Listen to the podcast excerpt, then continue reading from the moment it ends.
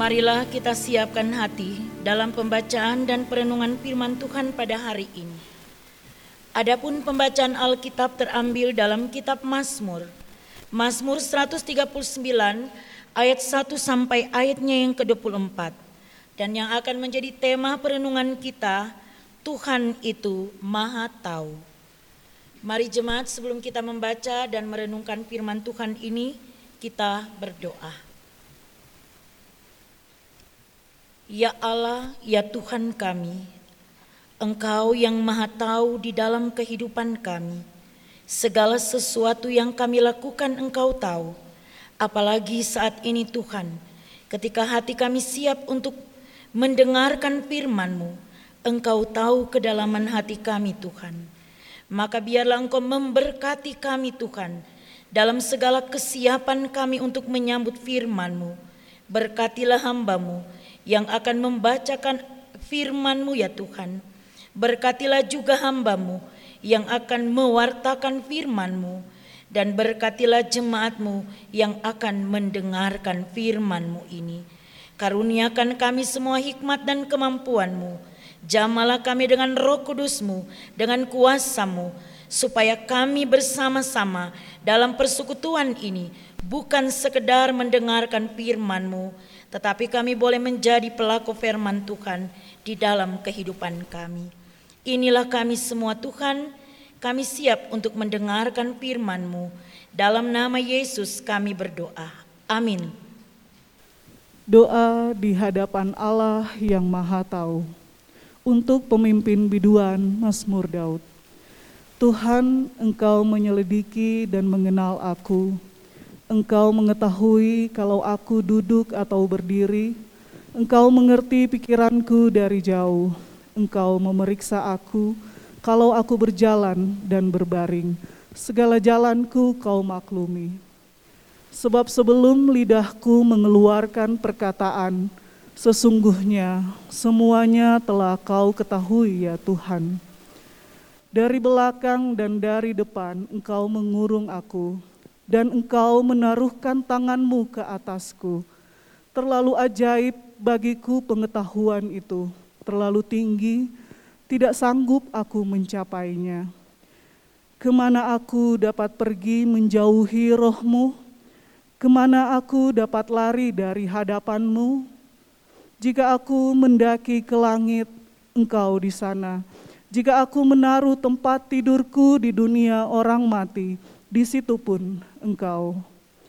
Jika aku terbang dengan sayap fajar dan membuat kediaman di ujung laut, juga di sana tanganmu akan menuntun aku, dan tangan kananmu memegang aku. Jika aku berkata, biarlah kegelapan saja melingkupi aku, dan terang sekelilingku menjadi malam, maka kegelapan pun tidak menggelapkan bagimu dan malam menjadi terang seperti siang, kegelapan sama seperti terang.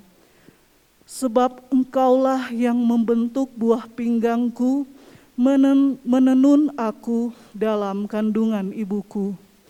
Aku bersyukur kepadamu oleh karena kejadianku dahsyat dan ajaib. Ajaib apa yang kau buat, dan jiwaku benar-benar menyadarinya.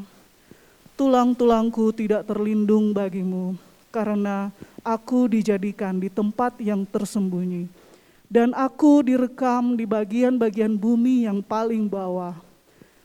Matamu melihat selagi aku bakal anak, dan dalam kitabmu semuanya tertulis hari-hari yang akan dibentuk, sebelum ada satupun daripadanya dan bagiku betapa sulitnya pikiranmu ya Allah, betapa besar jumlahnya. Jika aku mau menghitungnya, itu lebih banyak daripada pasir. Apabila aku berhenti, masih saja aku bersama-sama engkau. Sekiranya engkau mematikan orang fasik ya Allah, sehingga menjauh daripadaku penumpah-penumpah darah yang berkata-kata dusta terhadap engkau dan melawan engkau dengan sia-sia. Masakan aku tidak membenci orang-orang yang membenci engkau, ya Tuhan, dan tidak merasa jemu kepada orang-orang yang bangkit melawan engkau. Aku sama sekali membenci mereka, mereka menjadi musuhku. Selidikilah aku ya Allah dan kenalah hatiku, ujilah aku dan kenalah pikiran-pikiranku lihatlah apakah jalanku serong dan tuntunlah aku di jalan yang kekal. Sampai di sini pembacaan Alkitab. Berbahagialah segala orang yang mendengar firman Allah serta memelihara dan melakukannya di setiap saat dengan sukacita. Haleluya.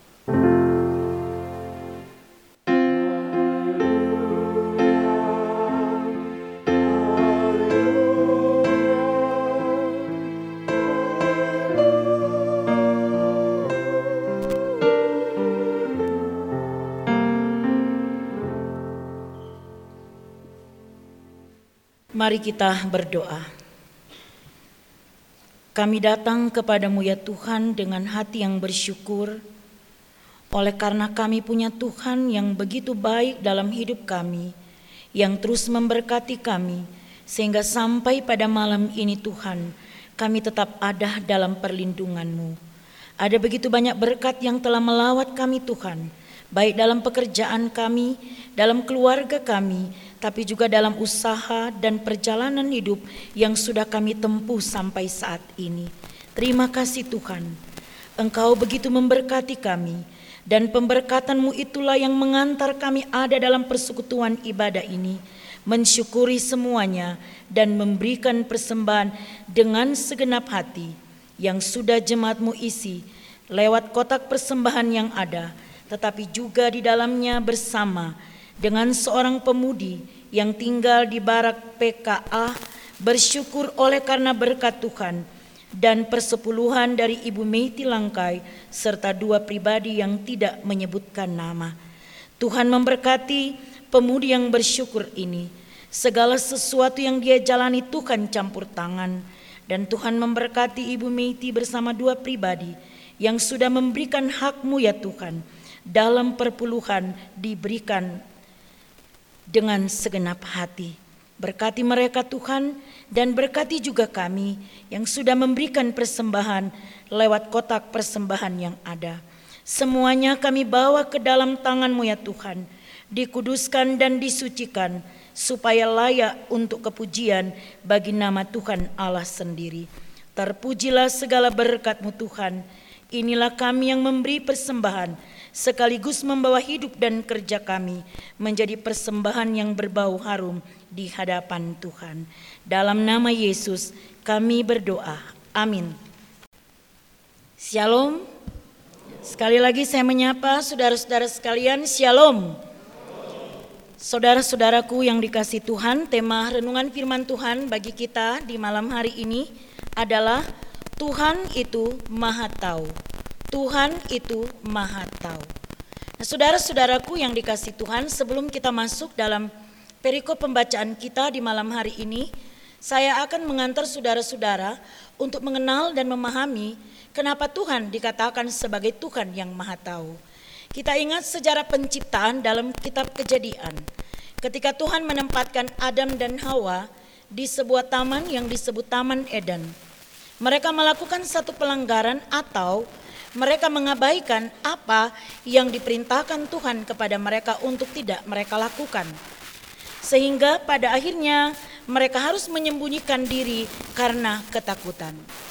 Nah, di sini menunjukkan bahwa di saat mereka melakukan kesalahan itu, Tuhan tidak bersama dengan Adam dan Hawa. Tuhan ada di satu tempat yang begitu rahasia.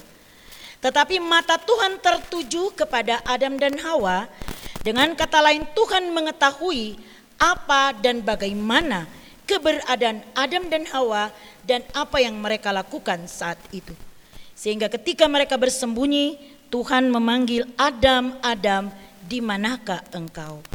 Ini menggambarkan bahwa Tuhan sudah tahu mereka sudah melakukan kesalahan dan sebenarnya Tuhan tahu mereka sedang bersembunyi. Ini menggambarkan bahwa betapa Tuhan mengetahui segala gerak-gerik ciptaan Tuhan sendiri, khususnya dalam konteks manusia sebagai makhluk yang mulia yang diciptakan serupa dan segambar dengan Dia. Dan karena itu, Dia tahu seanteronya apa pun yang kita lakukan. Karena itu dalam pembacaan Alkitab kita di malam hari ini dalam Mazmur 139 ayat 1 sampai ayatnya yang ke-24 di situ diceritakan tentang doa seorang Daud ketika dia diperhadapkan dengan fitnahan dan tuduhan palsu. Ia merasa tidak bersalah, namun tidak mudah baginya untuk menjelaskan kepada orang-orang yang saat itu sedang memojokkan Daud sendiri yang dikategorikan sebagai musuh Daud dan karena itu dalam teks firman Tuhan ini Daud menceritakan semuanya kepada Allah dalam doanya yang di dalamnya juga ada bersifat pembelaan diri dari Daud, tetapi pada akhirnya dia menyerahkan semuanya kepada Tuhan yang Maha Tahu. Saudara-saudaraku yang dikasih dan diberkati Tuhan, kenapa Daud begitu memahami akan kemahatauan Tuhan terhadap dirinya? Kita tahu Daud ini adalah anak dari seorang bapak Isa yang memiliki delapan anak dan Daud adalah anak terbungsu dari delapan bersaudara. Tetapi Tuhan memilih dan menempatkan Daud sebagai seorang raja oleh karena Tuhan bukan melihat fisik dari Daud tetapi melihat hati dari Daud. Berbeda dengan Samuel yang melihat Saul dari segi fisik tetapi Tuhan melihatnya dari hati. Nah saudara-saudaraku yang dikasih Tuhan, hati Daud itu selalu terpaut kepada Allah. Ketika dia melakukan pekerjaannya sebagai seorang gembala, yang dia nyanyikan adalah memuji dan memuliakan Tuhan. Dan segala sesuatu yang dia hadapi, yang dia andalkan setiap persoalan adalah Tuhan. Dan ini menggambarkan bahwa betapa eratnya hubungan Tuhan dengan Daud dan Daud mengenal baik Tuhan yang dia sembah adalah Tuhan yang Maha Tahu. Karena itu pada ayatnya yang ke-30 ayatnya yang pertama dikatakan begini, Tuhan engkau menyelidiki dan mengenal aku. Dan ayat 2, engkau mengetahui kalau aku duduk atau berdiri, engkau mengerti pikiranku dari jauh. Engkau memeriksa aku kalau aku berbaring dan berjalan. Segala jalanku kau maklumi dan seterusnya. Sampai pada ayatnya yang kelima, Daud mengatakan bahwa Tuhan tahu keberadaannya. Tuhan tahu segala sesuatu yang Daud lakukan, baik dia berdiam diri, dia bergerak, dia berjalan, apa pun yang dia lakukan, Daud mengerti bahwa Tuhan mengetahui keberadaannya. Nah pertanyaan bagi kita saat ini, kenapa Daud harus menceritakan masalah ini kepada Tuhan? Kenapa Daud harus mengatakan kepada Tuhan segala persoalan dan tekanan hidup yang dia alami pada teks firman Tuhan saat ini? Karena Tuhan berhak mendengarkan setiap permohonan dari orang-orang yang dekat dengan Tuhan. Jadi bukan sekedar memahami Tuhan kan sudah tahu, berarti kita tidak perlu lagi ceritakan kepada Tuhan. Tapi kalau kita lihat kehidupan Daud dalam teks ini, dia tidak menyembunyikan segala persoalan dalam hatinya, tetapi justru dia membuka dirinya dan menceritakan kepada Tuhan apa yang sedang dia hadapi, dan karena itu apa yang dia lakukan pada saat itu. Ketika dia dia berhadapkan dengan tekanan hidup ini, Daud mengaku kepada Tuhan bahwa orang-orang yang sudah membencimu ya Tuhan dan orang-orang yang sudah menekan hidupnya dikategorikan sebagai orang-orang yang juga dibenci oleh Daud. Karena itu pada ayatnya yang ke-23 di situ Daud katakan begini kepada Tuhan, "Selidikilah aku ya Allah dan kenalah hatiku." Ujilah aku dan kenalah pikiran-pikiranku. Jadi Daud bilang kembali kepada Tuhan dalam doa ini. Karena Daud sadar ketika dia diperhadapkan dengan sebuah persoalan, ternyata dia terjebak juga dengan rasa benci, rasa marah terhadap orang-orang yang membuat dia mengalami hal demikian. Karena Daud sadar Tuhan tahu hatinya. Daud sadar bahwa Tuhan tahu apa yang sedang dipikirkan oleh Daud pada saat itu. Dan pada ayatnya yang ke-24 di situ dikatakan, "Lihatlah apakah jalanku serong dan tuntunlah aku di jalan yang kekal." Jadi Daud berserah kepada Tuhan. Bahwa sesungguhnya dia sebenarnya sudah salah dalam menghadapi persoalan yang saat itu dia gumuli, tetapi juga dia mengatakan begini kepada Tuhan pada ayat yang ke-17, dan bagiku betapa sulitnya pikiranmu ya Allah, betapa besar jumlahnya. Daud sudah minta berbagai macam kepada Tuhan.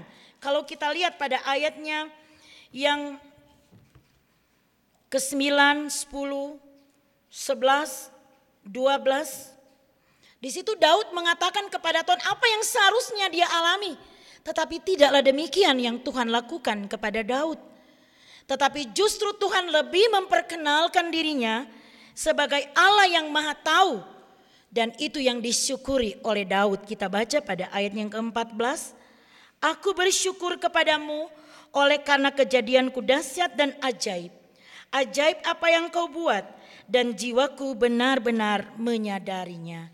Ayat 15, tulang-tulangku tidak ter, terlindung bagimu ketika aku dijadikan di tempat yang tersembunyi dan aku direkam di bagian-bagian bumi yang paling dalam. Matamu melihat selagi aku bakal anak dan dalam kitabmu semuanya tertulis hari-hari yang akan dibentuk sebelumnya ada satu pun daripadanya. Jadi Daud bilang bahwa sejak di dalam kandungan sebenarnya Tuhan sudah membentuk kehidupan Daud dan Tuhan mengetahuinya. Demikian dengan kehidupan saya dan saudara. Sejak dalam kandungan ibu kita sekalian, Tuhan sudah tahu apa yang akan kita jalani dan apa yang akan kita hadapi.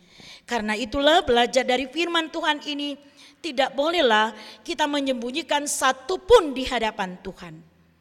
Belajar dari Daud, ceritakanlah semua persoalan saudara-saudara kepada Tuhan Ceritakanlah semua harapan saudara-saudara kepada Tuhan, walaupun sebenarnya Tuhan sudah tahu isi hati kita.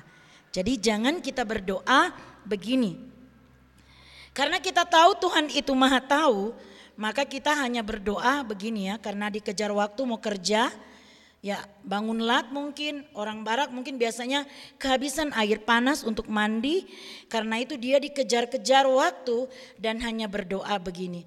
Tuhan engkau tahu apa yang akan aku jalani hari ini. Amin. Ada yang berdoa seperti itu? Ada? Semoga tidak ada ya.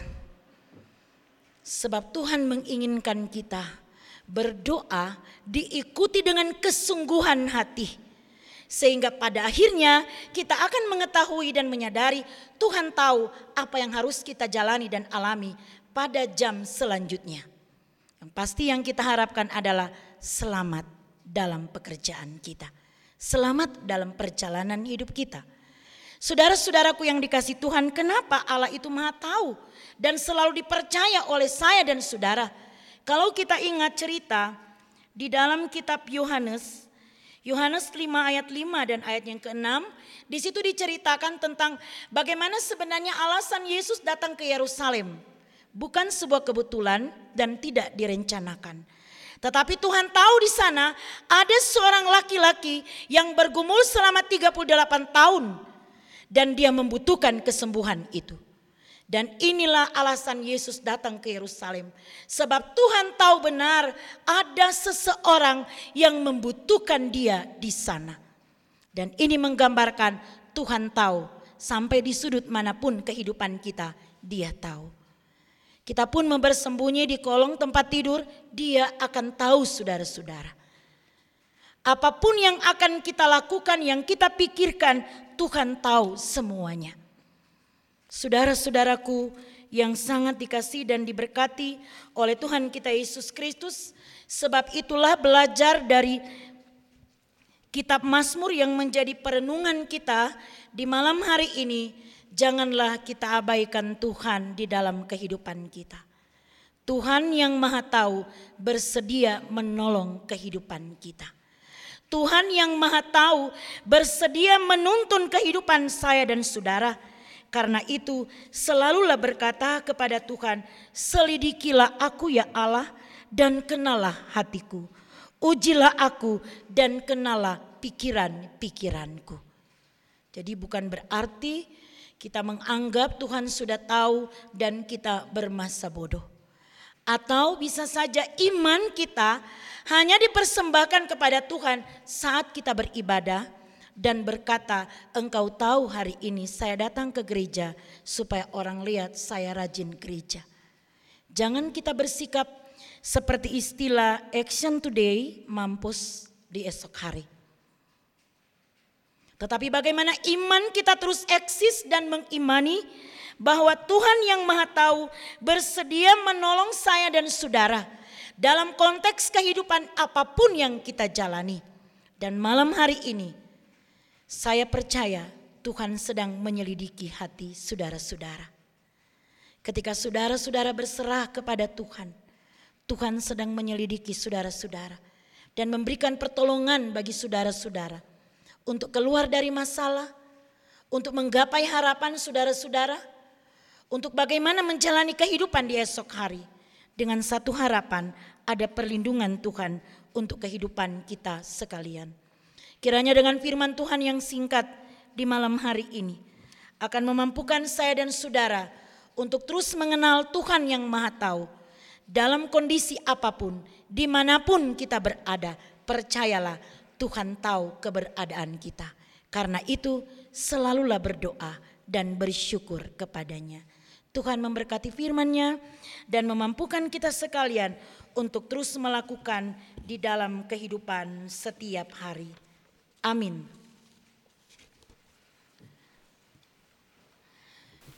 Jemaat yang dikasih dan diberkati Tuhan, marilah kita satukan hati kita, kita berdoa. Allah Bapa Tuhan yang kami muliakan di dalam nama Yesus Kristus, Engkau Tuhan yang maha tahu dengan kehidupan kami, kami berserah kepadamu di malam hari ini, lewat peribadatan yang sudah dan sementara kami jalani bersama dengan Engkau Tuhan yang di dalamnya telah disampaikan kepada kami tentang firman-Mu, bagaimana kami mengenal Engkau sebagai Tuhan yang Maha Tahu, belajar dari pribadi Daud di dalam kitab Mazmur 139. Tuhan berkati dan sempurnakanlah firman-Mu ini bagi kami dan mampukan kami Tuhan untuk melakukannya di setiap kehidupan yang kami jalani. Ya Tuhan yang Maha Tahu, inilah kehidupan kami sekalian yang datang kepadamu dalam ibadah di malam hari ini. Selidikilah kami Tuhan, lihatlah hati kami Tuhan. Kami benar berserah kepadamu dan mempercayakan hidup kami di dalam tuntunan kasih-Mu Tuhan. Karena itu hamba memohon berkatilah jemaatmu ini. Karuniakanlah mereka kesehatan, kekuatan, hikmat, dan kemampuan Berkatilah mereka sebagai suami, sebagai istri, sebagai anak-anak muda, dan berkatilah mereka dalam setiap tanggung jawab di tempat pekerjaan, baik mereka sebagai pimpinan dan manajemen, tapi juga mereka sebagai karyawan dan karyawati. Engkau tahu kehidupan jemaatmu ini Tuhan, maka kiranya oleh kasihmu, Engkau menolong dan memampukan jemaatmu, supaya setiap kehidupan yang mereka jalani, mereka akan berjumpa dengan berkat-berkat Tuhan. Teristimewa ya Tuhan, selalu selamat di dalam kehidupan yang dijalani. Bapa di dalam surga di malam hari ini, hamba berdoa bersama dengan situasi kota Tembagapura yang saat ini Tuhan kami bergumul dengan pandemi COVID-19 di mana saat ini Tuhan sedang terjadi penambahan jumlah dari orang yang terinfeksi. Tuhan, kami tidak bisa melawan pandemi ini tanpa ada pendampingan-Mu. Karena itu kami memohon dengan penuh kerendahan hati, kasihanilah kami di tempat ini Tuhan. Biarlah Engkau menyembuhkan mereka yang sedang dikarantina, baik di barak E, di barak I, ataupun sedang karantina secara mandiri di barak pribadi ataupun di rumah masing-masing.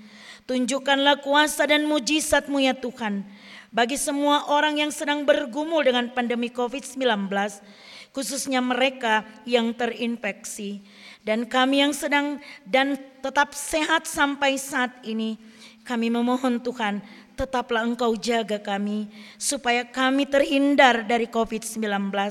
Kami boleh menjadi saksi iman di setiap orang yang ada di sekitar kami bahwa kami punya Tuhan yang Maha Tahu, Tuhan yang mengasihi kami dan Tuhan yang membentengi kehidupan kami. Ya Bapa kami di dalam surga, Engkau mampukan para medis yang terus berupaya untuk menyembuhkan mereka yang terinfeksi. Biarlah mereka juga dikuatkan dan diberikan kesehatan. Ya Bapa di dalam surga, demikian juga kami bergumul dengan negara kami ini, Republik Indonesia, yang juga bergumul dengan pandemi COVID-19. Mampukan dan berikan hikmat kepada pimpinan negara kami, Bapak Presiden dan jajaran yang ada, tapi juga para gubernur dan bupati yang tersebar di seluruh daerah. Kiranya mereka berhikmat untuk mengatasi pandemi ini Tuhan. Sehingga benar-benar kami boleh hidup aman dan penuh selamat karena ada kuasamu ya Bapa di dalam surga. Bapa di dalam surga, malam hari ini hamba juga menyerahkan kehidupan setiap warga jemaatmu yang saat ini membawa doa pribadi di hadapanmu Tuhan. Engkau kiranya mendengarkan doa-doa pribadi yang disampaikan oleh jemaatmu di malam hari ini. Ketika mereka membawa istri mereka kepadamu yang hidup jauh terpisah oleh karena kondisi dan tanggung jawab yang mereka harus lakukan di tempat ini. Maka Tuhan kiranya Engkau mendengarkannya, memberkati keluarga, istri dan anak-anak yang jauh terpisah ataupun suami dan anak-anak yang jauh terpisah, melindungi dan memberikan kesehatan bagi mereka sebagaimana kami Engkau berkati di tempat ini. Ya Tuhan Allah Bapa di dalam surga, terima kasih Tuhan. Kami percaya Engkau melindungi kami. Kami percaya Engkau akan tetap bersama dengan kami dan kami akan tetap hidup sehat. Oleh karena kami patuh kepada protokol kesehatan, tetap pakai masker, hidup bersih dan menjauhi keramaian. Mampukan kami dengan hikmat-Mu Tuhan supaya kami boleh mampu menempatkan diri kami semaksimal mungkin menaati protokol kesehatan dan itu adalah bagian dari bagaimana kami menjauhkan diri kami dari virus COVID-19. Tetapi juga Engkau memberkati program pemerintah dan perusahaan di dalamnya pimpinan dan manajemen PT Freeport Indonesia yang sedang mengadakan vaksinasi secara massal Tuhan engkau berkati program ini dan Tuhan ketuk setiap hati orang yang mungkin saat ini masih ragu untuk memberi diri mereka divaksin. Biarlah kami menerima program ini dengan lapang hati dan terus bersyukur dan mengaminkan bahwa segala sesuatu yang diprogramkan di tempat ini adalah baik untuk dijalani demi kemuliaan nama Tuhan Allah sendiri. Ya Tuhan Allah Bapa di dalam surga, terima kasih untuk malam yang penuh dengan sukacita iman ini. Hamba serahkan seluruh kehidupan jemaatmu ke dalam tanganmu. Kiranya perlindunganmu tetap teralami dalam kehidupan jemaatmu. Jauhkan mereka dari mara bahaya, sakit penyakit, kecelakaan, cobaan, godaan maut sekalipun. Dan bimbinglah jemaatmu untuk jalan di jalan selamatmu, supaya tetap hidup sehat dan selamat selalu. Engkau berkati juga perusahaan di mana gerejamu ini berdiri, pimpinan dan manajemen yang ada, para karyawan dan karyawati, tapi juga seluruh area kerja yang ada, Engkau lindungi Tuhan, supaya tetap terjadi keselamatan ketika para karyawan akan bekerja. Karena hanya di dalam perlindunganmu Tuhan, semuanya akan terkendali dan aman. Karena itu Tuhan hamba serahkan semuanya ke dalam tanganmu, biarlah Tuhan yang terus ada dan melindungi perusahaan ini. Berkati juga pemain keyboard, singer, tim multimedia, tim suara radio suara radio kasih yang saat ini Tuhan melayani Tuhan di dalam pelayanan di malam ini. Berkati setiap pribadi-pribadi yang sudah mempersembahkan diri mereka untuk melayanimu. Bersama di dalamnya ada Penatua dan Syamas. Engkau berkati mereka sekalian. Terima kasih Tuhan. Kami bersyukur dengan waktu yang Tuhan sudah berikan bagi kami dan kami serahkan hidup kami di dalam tuntunan kasih-Mu Tuhan. Terpujilah segala kuasa dan kebaikan-Mu Tuhan. Semua pergumulan jemaat-Mu saat ini, baik anak muda, orang tua, para majelis, hamba serahkan kepadamu Tuhan. Terima kasih Tuhan, inilah doa kami. Ampuni dosa dan salah kami. Hanya di dalam nama Yesus kami berdoa. Amin.